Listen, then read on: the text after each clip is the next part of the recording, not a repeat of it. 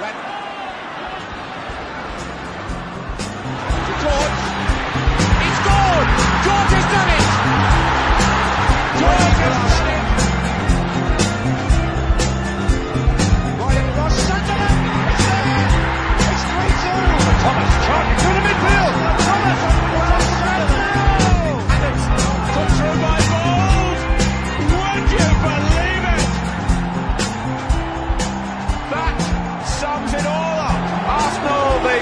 Of the crop. Welcome to the 85th edition of the Gooner podcast, recorded on the Monday evening after Arsenal's visit to Tottenham. More of which later. The podcast is sponsored by the website for the very for the very best unofficial Arsenal t-shirts. It's goonershirts.com. Head on over as I have about 10 billion Emmanuel uh, uh, uh, Eboué shirts still to flog. I'm your host, Marc Ollington. Finally allowed this side of the table to crack the whip like an S&M madam.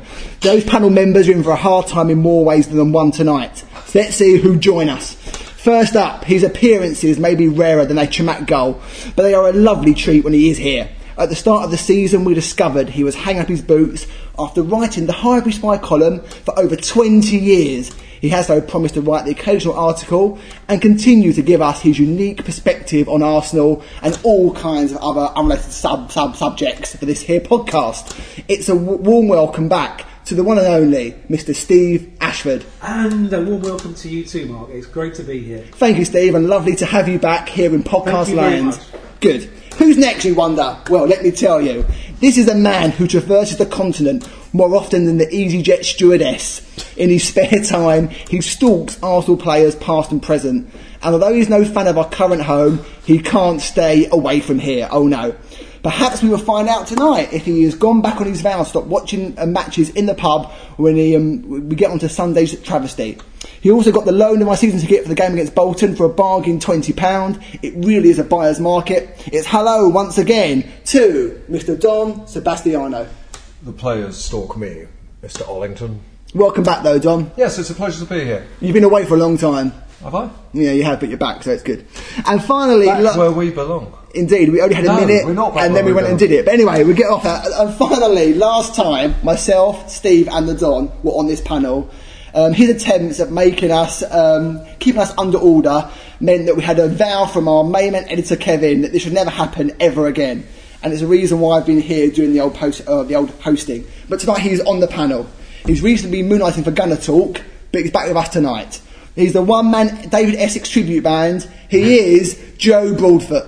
And here I am sandwiched between the, uh, the um, well, there's only two of the unholy trinity. Who's the third one? It's meant to be me, so I'm, oh, I'm that's hosting. you. So, yeah. Okay, I've got it. Yeah. I've got it. To be fair, this is Kevin's intro, but it's very, actually very, very good. I like it a lot. It's nice. Anyway, um, welcome one and all. So, as Pink once said, let's get this party started. Actually, I don't think it'll be much of a party tonight because it's been a bit of a negative kind of, well, life really in the last four years putting Arsenal. But let me get on with it. First question. Let's start with yesterday's game. Let's start with the hot topic on all of our lips. Let's start with Tottenham. And the question is, what did yesterday's defeat tell us that we don't already know? Joe, let's start with you. Well, thanks for that. I'm really enjoying the prospect of talking about that defeat, which all of us predicted against Spurs. Um, it wasn't that heavy. There was a lot of Arsenal fans predicting a, a landslide victory for Spurs. That never materialised, never looked like it was going to happen. Personally, I thought Arsenal could have easily got a draw against against Tottenham, and I would have been happy with that because because going into that game, looking at looking at the team selection, and the fact that Arsene Wenger, for some unknown reason, didn't pick Oxlade Chamberlain, who wasn't even on the bench. I couldn't understand that. He said he was in the squad. I heard him say it myself. My ears must be deceiving me because there, lo and behold, when I looked at the team, he wasn't in the first 11 and he should have been, I thought, and he certainly should have been on the bench because that guy's a match winner based on what we've seen. But Arsene Wenger, for some unknown reason, left him out completely. So that didn't fill me with confidence going into the game. And then, of course, we, you know, we let that goal in at the end because we couldn't mark up a substitute, which goes to show we don't have a lot of organisation in the team. If uh, any substitute comes on, we've got no preparation to deal with that substitute. So, so that guy, whatever his name is, like Sandro or somebody, he's wandering around. He's not an, an, an amazing player by any means, but there he is wandering around completely by himself. And uh, Arsenal didn't make any preparation for this guy, and I, I find that astounding. So, you know, just Well- like all Arsenal fans, I'm not happy at all. When did Wenger ever make any preparation though, for a substitution? Time and time and time again. You know, from, from, from, from when he's, you know, even when we had a good team, you know. And how often did he make a substitution? We all went, oh no, that's the wrong substitution. And I can remember days at Highbury when we were one up against teams, hanging on for a win. He'd make the wrong substitution, we can see the goal, and everyone would go, Wenger, your substitutions are terrible. Ten years later, they're still terrible. But I'll tell you what, he has changed in one aspect. Because before. Who, I- Wenger? Arsene Wenger used to make substitutions at a certain time in every match. And now he's, he's become slightly unpredictable. He makes the substitutions slightly later, so they don't make any impact whatsoever. You know, put Arshavin on, give him, yes, yes, give it, give that little twerk, like nine minutes, see if he can make impact. And then, oh, I told you he's no good. But- you know, this is what's going on now. And That's all like for ridiculous. likes as well. All the substitutions are like for like. It's like Tottenham. They take they take a you know creative midfielder off. They say they see that we've got the midfield, so they then, they then bring on a defensive midfielder, Sandro. We lose our midfield superiority. Wenger takes Walcott off, brings our Arshavin on, takes a striker off, brings another striker on. Nothing changes. Why not just try for once in your life? Just try changing the tactics. You know, if we're one-one, shore it up, bring on two defensive midfielders. Let's just try something different for once. Basti, do you agree? Disagree? Well, you know, uh, it is a bit of a problem because uh, Mm-hmm. uh, Oxlade Chamberlain is a very good player and there's uh, still much to fire in his belly to be playing for Arsenal. When that is gone, I will start playing him a little more.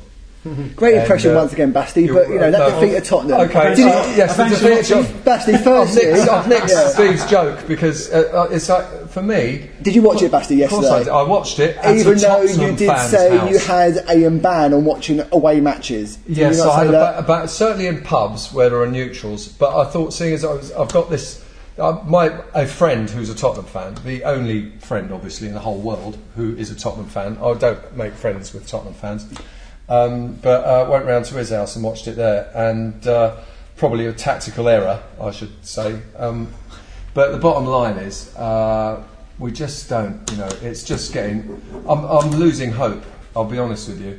And the fact that players like Oxlade Chamberlain and also Benayoun, players who've got a bit of fire in their belly. See, I think people like, okay, Arshavin was on the bench, but even when he came on, he didn't like, yeah, it didn't show a lot of promise. Walcott runs up to cul-de-sacs, gets lost, doesn't do anything. You know, uh, but obvious to have a go at Jenkinson again, thrown into the Lions' den. He's not ready for it. He's not, you know, he's just not. He's, in my opinion, I don't know if he's ever going to be. He might be good enough one day, but right now he isn't. He actually looked out of place against Shrewsbury. I thought he was struggling there a bit, but um, and then Ramsey had an appalling game. Now, having said all that, we played very well. I thought the first half we pretty much kind of ruled it. We didn't look like the away team at all. Um, they kind of got a goal on the break. Uh, but we are missing something. Um, and when we went 1 0 up, you almost knew straight away it's, uh, are we going to continue this, the way we were going? The beginning of the second half. And then when Sanya went off, that, that was it. That was Jenkinson on for Sanya. And then either. Uh, uh, Sanya had Bale in his pocket, I thought. I thought Bale was not able to really get past Sanya.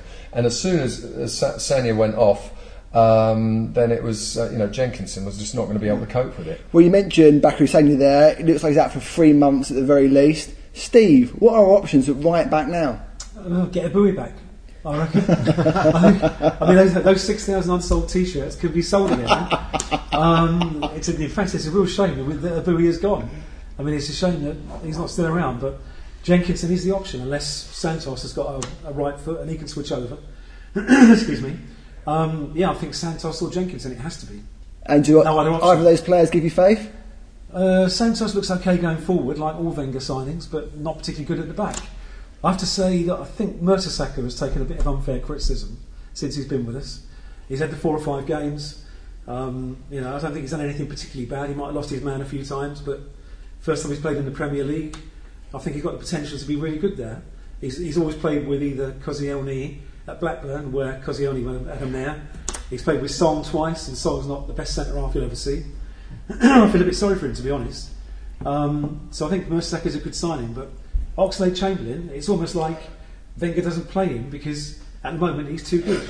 you know, he's ruined he's ruined Gervinho, he's ruined Walcott, and he can't play Chamberlain, so he's ruined him as well.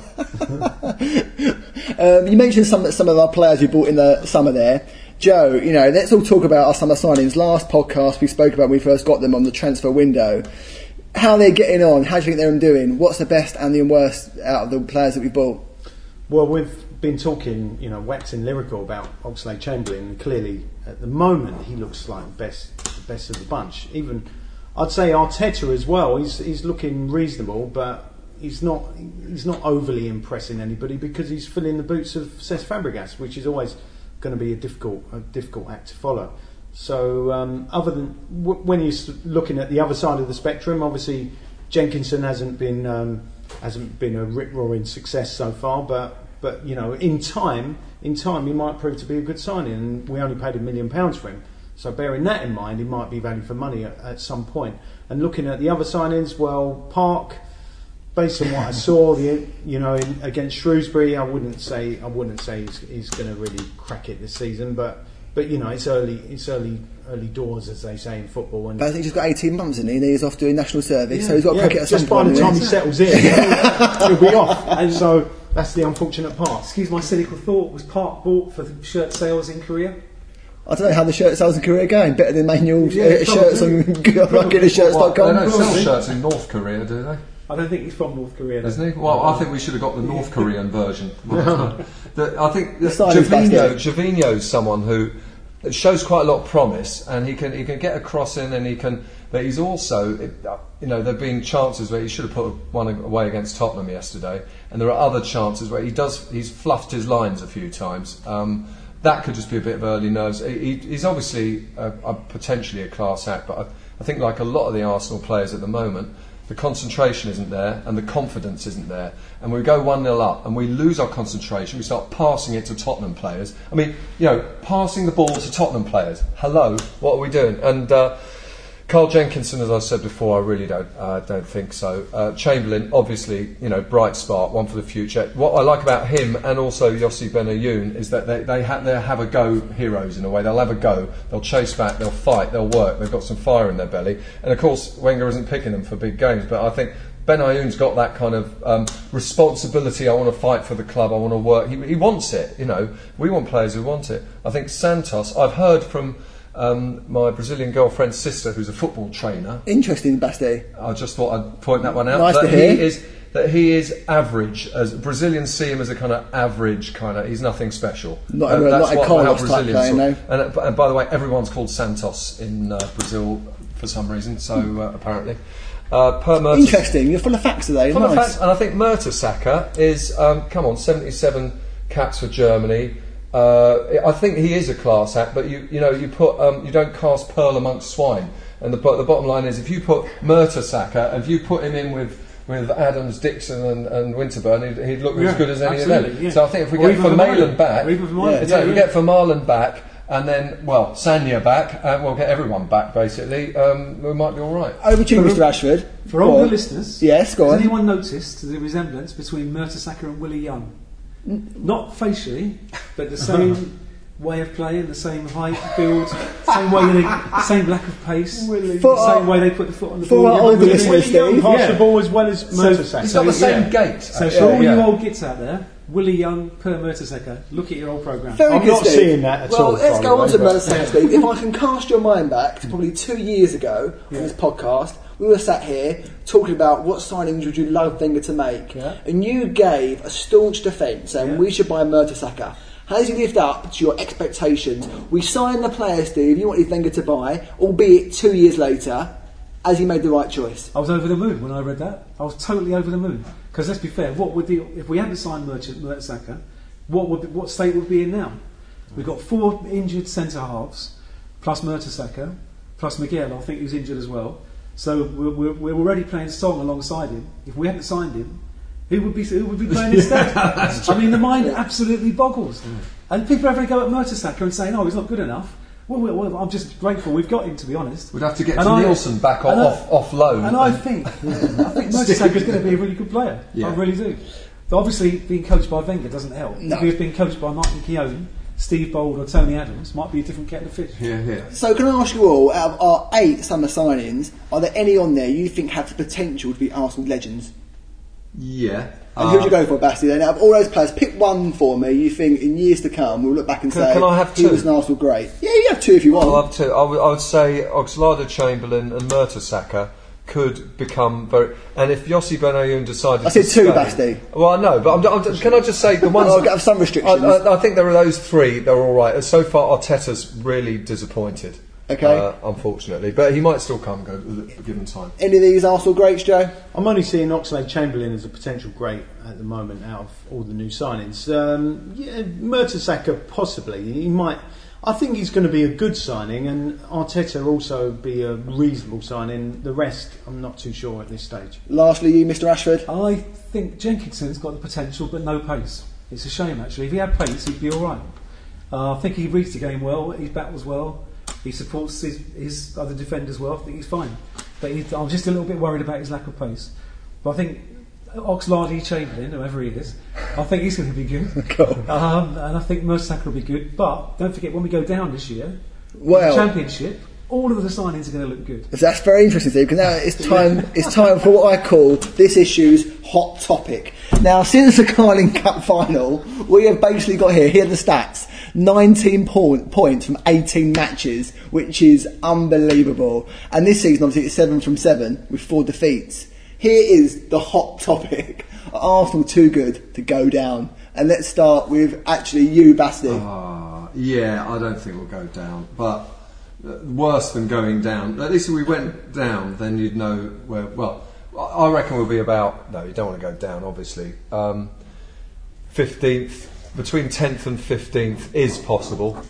I would still like to think, in my heart of hearts, we can get our act together and uh, end up in the top five, possibly even top four. Listen, don't forget, this time last season, Tottenham were bottom of the league almost, right? And they had Were um, they? At the beginning of the season, they had a dreadful Season start. before, I think. Or was it the season before? Okay, that was. But But, then they they ended up. their manager and got Redknapp in. Uh, but this is the horrible thing. We've ended up becoming Tottenham. We are like we're like fucking Tottenham. We've become. Nottingham Forest, not Tottenham. We're- Well, We've become Nottingham Forest 1992 when they hung on to Brian Clough for two seasons too long, you know, because he won them two European Cups and three league titles, wherever it was. Yeah. But Brian Clough can do no wrong. You know, we'll, we'll stick with Yeah. him like we're sticking with Wenger now. And before they knew it, they were at the bottom of the table, couldn't get out, and they went down. So put your money in your mouth, Steve. What Arsenal are we too good to actually go down? We are too good to go down, and if we're in the bottom three or even the bottom six come January, money will be spent to make sure we don't go down. Yeah. But this current team, on the current form since February, is not too good to go down. It could go down very, very easily. would money be spent if we were twelfth? No. Do you think? No, I don't think money would be spent if we're 12th.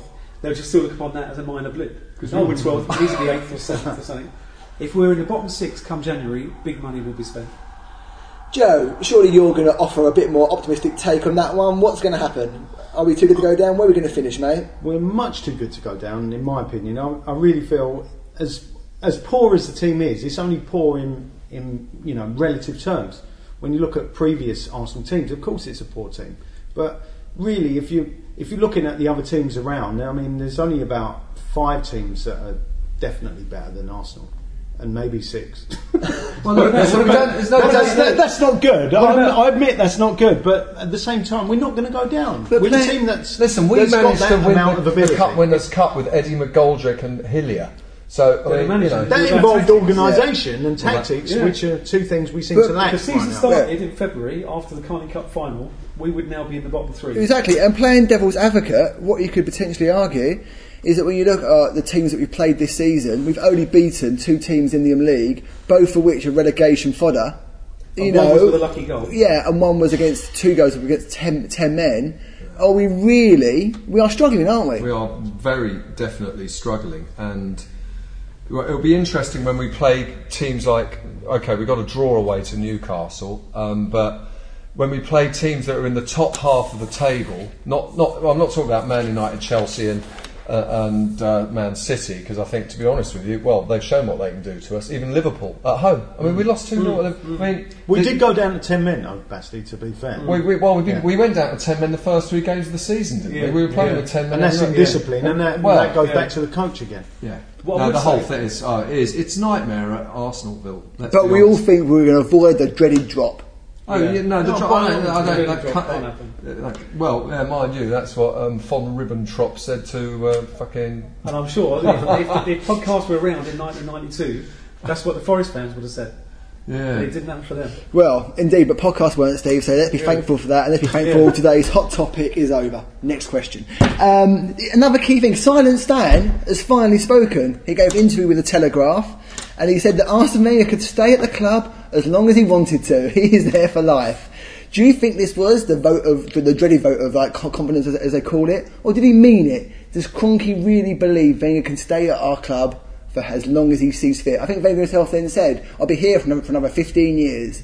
Steve, let's start with Nightmare. you, which are shaking your head there. Nightmare. Obviously, it's an audio, not video podcast. You can't see view, listeners can't see you Can't getting it. very angry. I Can't believe you've only got to look at every Arsenal website, every Arsenal blog, apart from apart from the um, Gunner blog. Is it Gunner blog?